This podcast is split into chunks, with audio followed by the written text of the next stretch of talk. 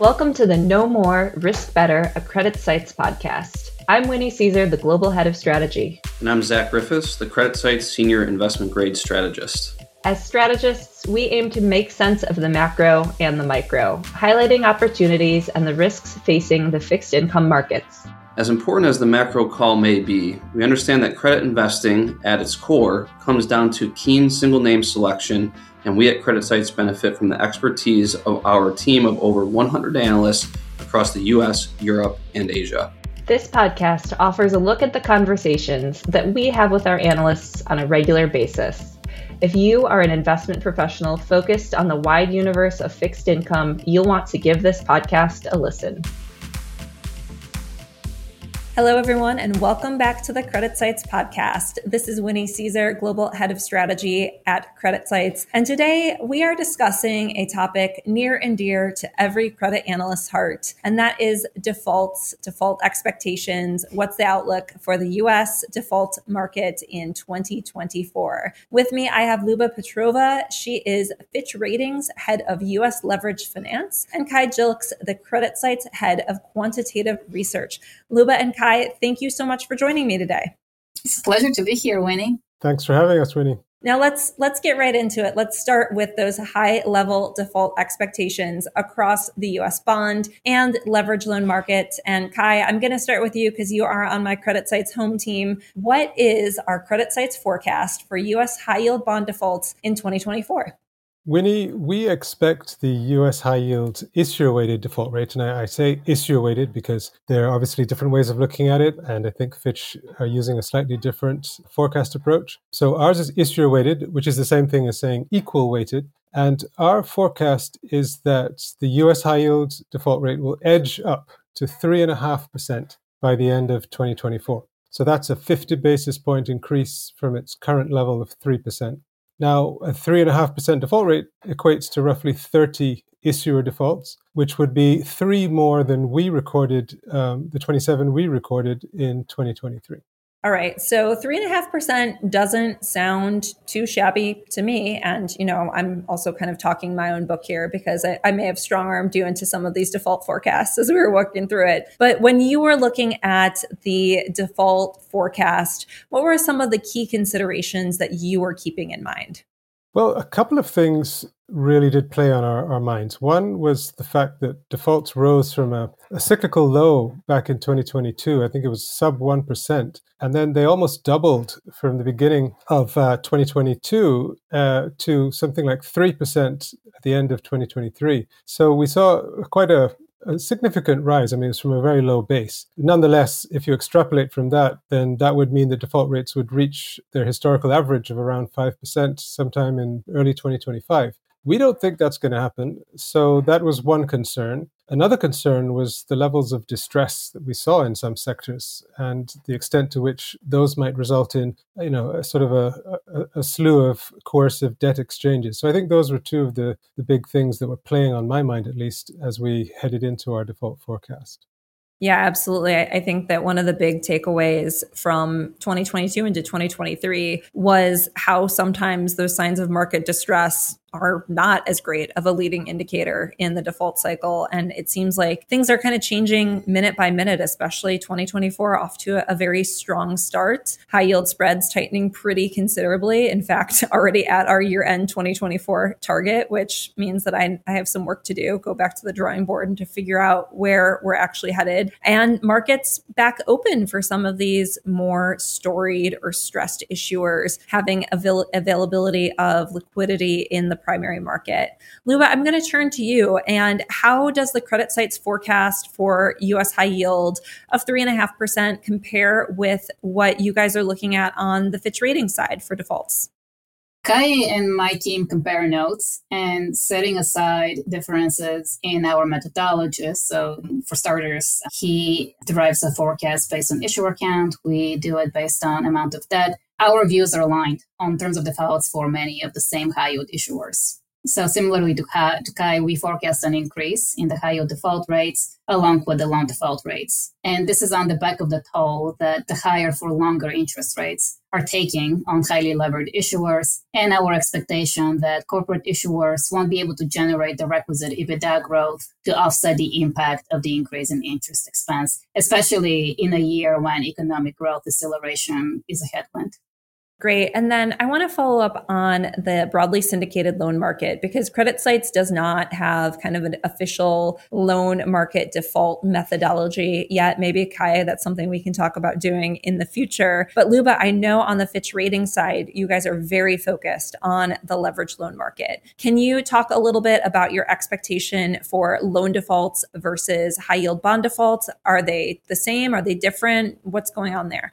Yeah, good question. There is a difference. Our default rate forecast for uh, bonds is a range of five to five and a half percent, and we have the loan default forecast at three and a half to four percent. So it's about a one and a half percentage point lower. And I realize this appears counterintuitive because there is a lot more credit risk that has accumulated in the leveraged loan space. That's also the demographic that has really borne the brunt of the rate hikes. And the explanation is simple, and it lies with the fact that our forecast is far weighted. And there are some really chunky bond issuers that we expect will experience some uh, form of default within the next 24 months. The examples that I would cite here are Dish, Bausch, and Lumen, the latter of which is currently in process with a restructuring that we view as potentially resulting in a distressed debt exchange, which we count towards our default volume.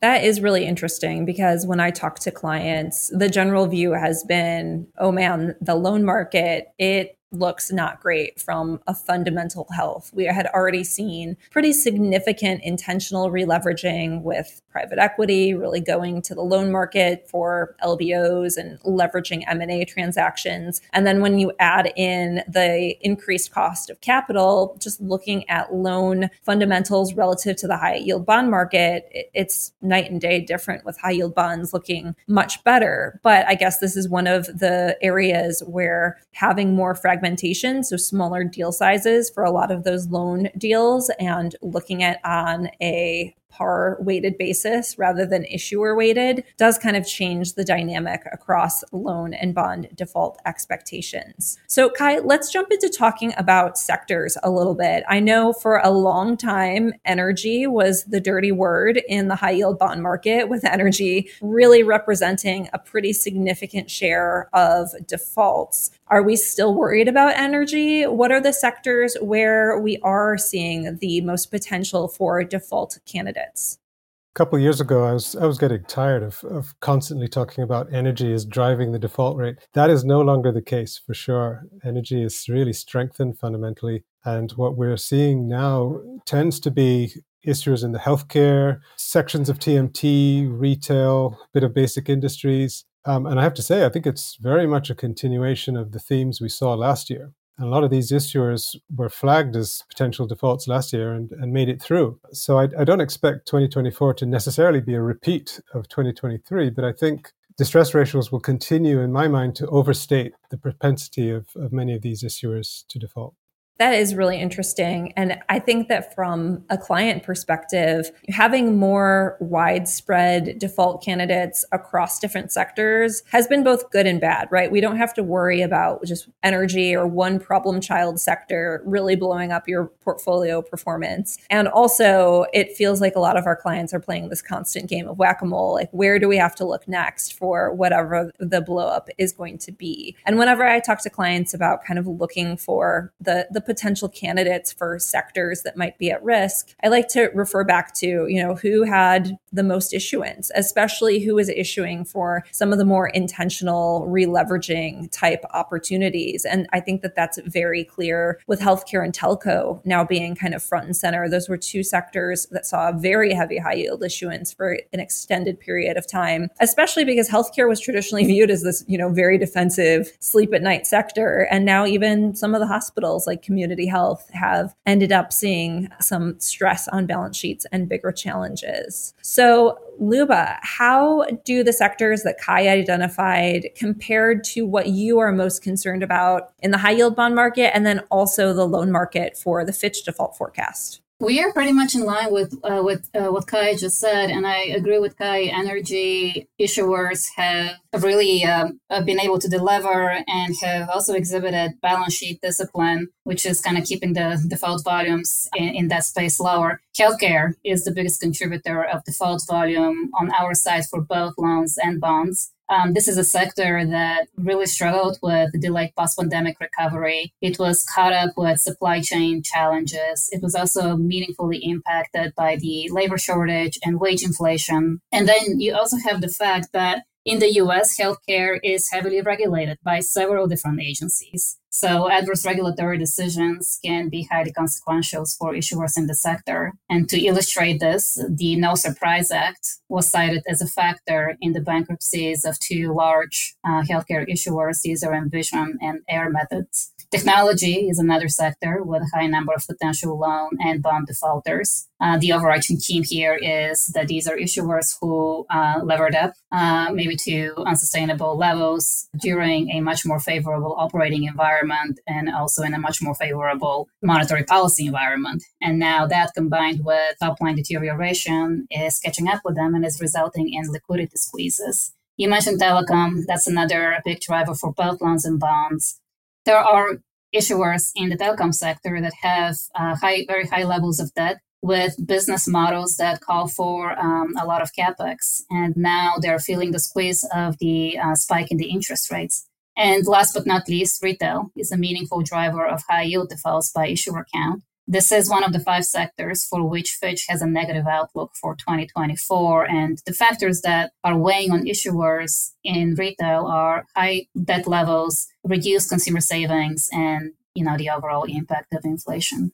The overall impact of there's too much stuff in my house after I bought all the things when I was stuck at home in 2020, or is that is that just me?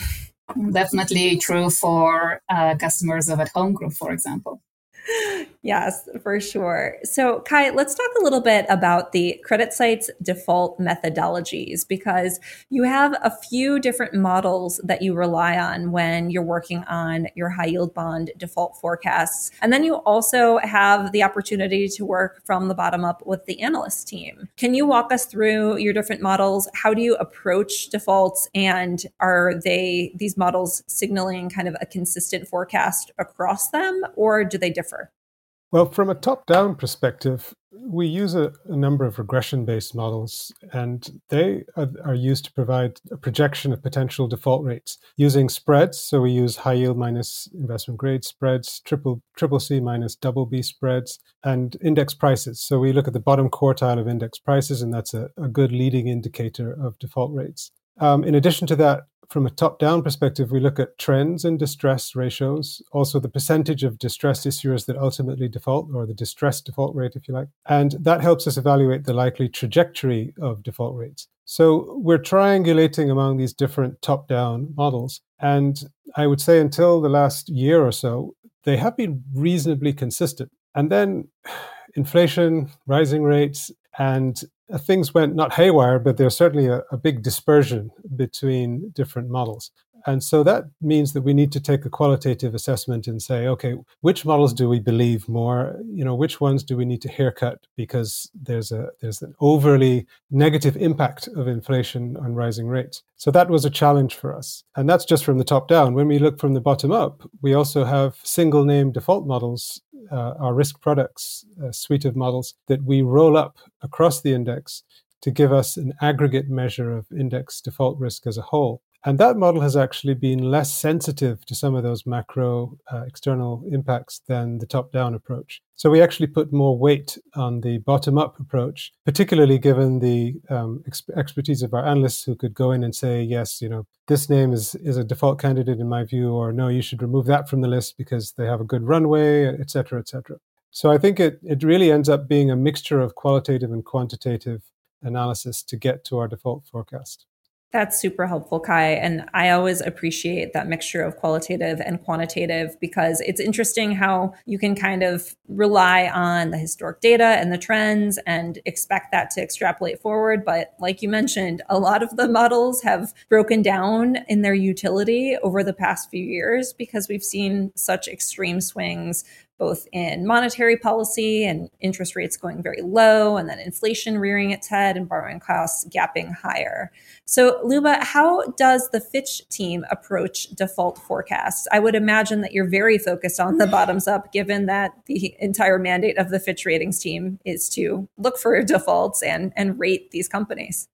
That's exactly right. We take a bottoms up approach to deriving both the loan and bond default forecasts. We start by categorizing issuers in the loan and bond universes based on the degree of their riskiness, and we place them on one of our market concern lists. We have three top market concern, tier two, and other at risk, and that depends on their proximity to default. And to make that assessment, we look at several factors, such as ratings, uh, secondary bid levels, proximity to maturities, and we also follow credible, credible news stories around the issuer. For example, um, hiring of a restructuring advisor might be a good indicator. The market concern lists, in turn, uh, form the basis of our default forecasting process the three lists basically differ based on the degree of riskiness, and the issuers that are most likely to default within the next 24 months are placed on the top market concern list. Every issuer on this list is included in our default forecast for the next two years. Some, but not all of the issuers on tier two are included in the forecast because there is a degree of uncertainty that uh, the default may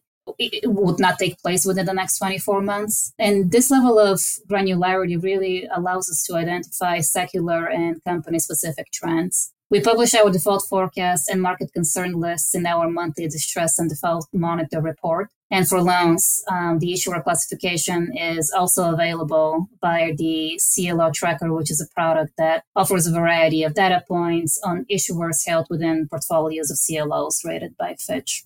That is a very robust approach. And I know that that kind of CLO portfolio and, and potential for defaults has been something that, that people have been really concerned about, given some of the, the rules around CLOs. While defaults, you know, the forecast and the actual percentage of defaults are important to investors, I think even more important can be the recovery side of the equation. And Lyuba, I'm going to direct this at you because we don't actually track recoveries at CreditSights, but I know that your team has done a lot of work looking at recoveries. How should we be thinking about potential recoveries through this interest rate policy hiking cycle? Are we to expect higher or lower level than historic uh, recoveries and why? Well, let me start by clarifying that when we talk about recoveries at Fitch, we mean ultimate recoveries. So the recoveries resulting from the bankruptcy process in the US. We're not talking about market proxies such as 30 day post default or price upon emergence. The analysts in my team will go into the bankruptcy dockets, which in the US are public, and will scrub information on enterprise valuations, emergence multiples, and recoveries for each class of debt holders. We also publish this information in annual sector analysis called bankruptcy case studies. What we observed is that first lien recoveries in 2023 came out below historical averages. Now, the average weighted first lien recoveries were 53% for 2023. And I would say that while this number is low relative to historical average, it's not without a precedent. We saw similarly low recoveries in 2016 and also in 2020. Now, there are several factors that can drag the average down and drag the average down in 2023 representation of sectors in the sample matters. So if you have a large number of issuers or large issuers from sectors that have historically exhibited lower recoveries, such as retail and tech, for example, that's going to drag down the annual average as well. The presence of repeat filers is also impactful. We had Avaya last last year, for example, that was a, a second bankruptcy filing for the company. They had originally filed in 2017, had a chance to right size their capital structure. And typically, when you see a second filing, that indicates a broken business model. Where we are in the cycle matters as well. Obviously, weaker economic conditions tend to flush out the weakest issuers first. And last but not least, composition of the capital structure is very consequential for recoveries. Uh, our data suggests that first lien heavy capital structures tend to exhibit lower recoveries. So, another big factor recently or at least headline, has been liability management transactions. Creditor on creditor violence is another term that I'm hearing quite often. Big focus for analysts and investors alike. Uh, Lyuba, how impactful are these liability management transactions on recoveries? I don't think we're allowed to get through a leveraged finance podcast without invoking liability management transactions at least once. So I'm very happy that you asked this question. We analyze recoveries outcomes uh, through the bankruptcy process again for issuers that had executed liability management transactions prior to filing and also issuers who hadn't. And the difference was meaningful. It was 47% versus 57%. And this delta would have been twice as large if we had taken out the two lowest outliers from the second cohort or the cohort that hadn't executed liability management transactions. And these two outliers were Party City with only 9% of first lien average recoveries and Avaya with only 20%.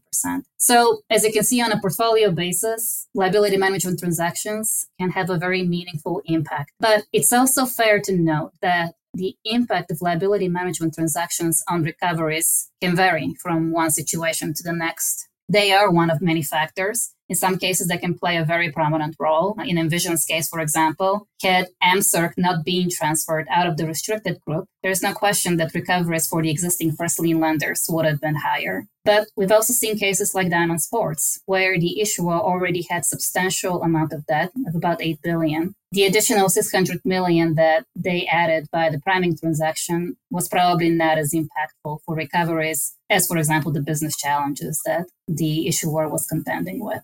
So now that we've mentioned liability management transactions, we've checked one square on the leverage finance bingo box, but another one is private credit. And Lyuba, every client meeting that I've had lately, the financial press, you know, pretty much everyone involved in the world of fixed income is laser focused on private credit, whether it is a bubble on the verge of bursting or actually a key source of liquidity for the world of leveraged finance. Still still kind of remains to be determined. But your team has a very helpful view into private credit as you actively track a private credit portfolio and have great information on defaults within this portfolio. Can you give us an overview of your private credit portfolio and then some of the recent default trends that you've observed?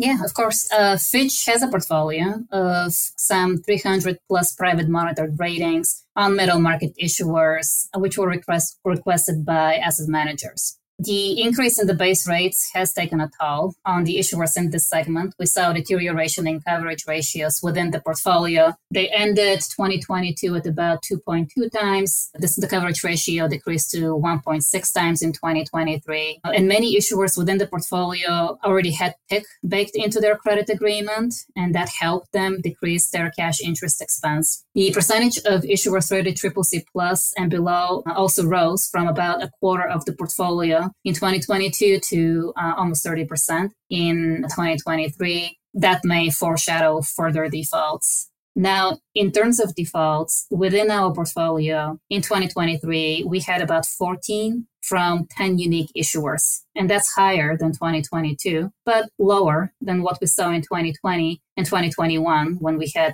21 defaults and 18 defaults, respectively. And it's also worth mentioning that all of the defaults in 2023 took the form of distressed debt exchanges rather than the more severe outcome, which would be wind downs and bankruptcies. And often the default was a result of issuers asking to amend the credit agreement so that it would allow to convert the interest payments to PIK, which we consider a distressed debt exchange, unless the PIK feature was already in the existing credit agreement. I would say that my colleague Lyle Margolis, who heads the private debt platform within leveraged finance at Fitch, publishes some excellent research with his observation from the portfolio. We publish a middle market quarterly chart book with trends within the portfolio and uh, topical reports as well.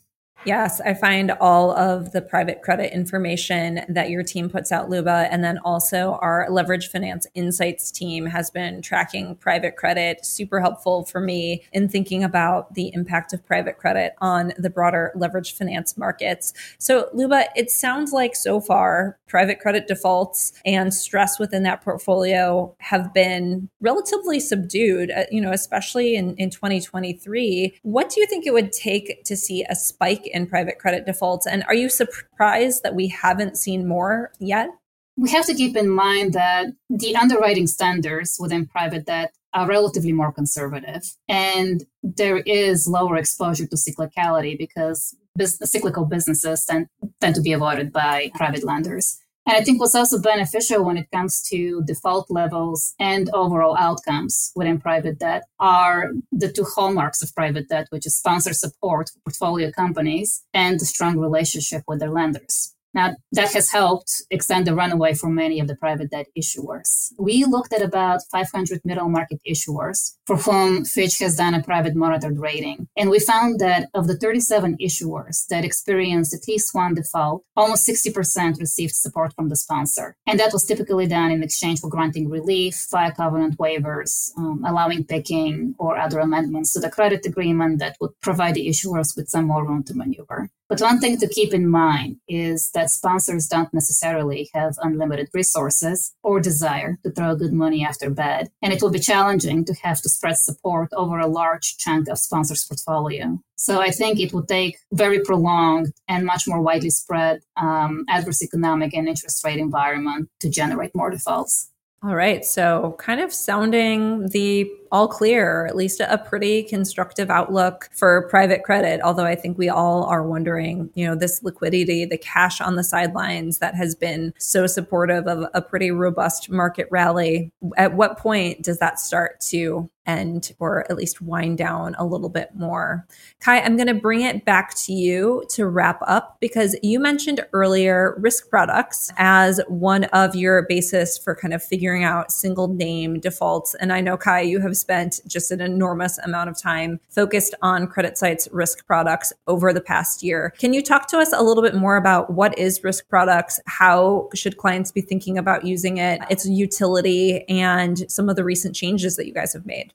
Well, risk products, in a nutshell, is a suite of models that allow for screening uh, and monitoring of credit portfolios to look at whether there are names that require more attention so a lot of our clients have alerts based on the trends and the levels of the outputs of our models. So our, our, models produce two key things. There are a lot of derivative outputs that are useful, trend information, etc. But the two key outputs are a default probability over the next 12 months. And that default probability includes distressed debt exchanges, missed payments, Chapter 11, the usual suspects. But also, the, the second is a credit quality score. And the credit quality score is designed to, to look more at medium term risk over sort of a five year uh, horizon. So, those two metrics are very useful for monitoring portfolios from risk managers through to asset managers that want to really just understand the, the, the relative quality of different names, both from a avoiding downside risk, um, rating migration, defaults, but also opportunities for necessarily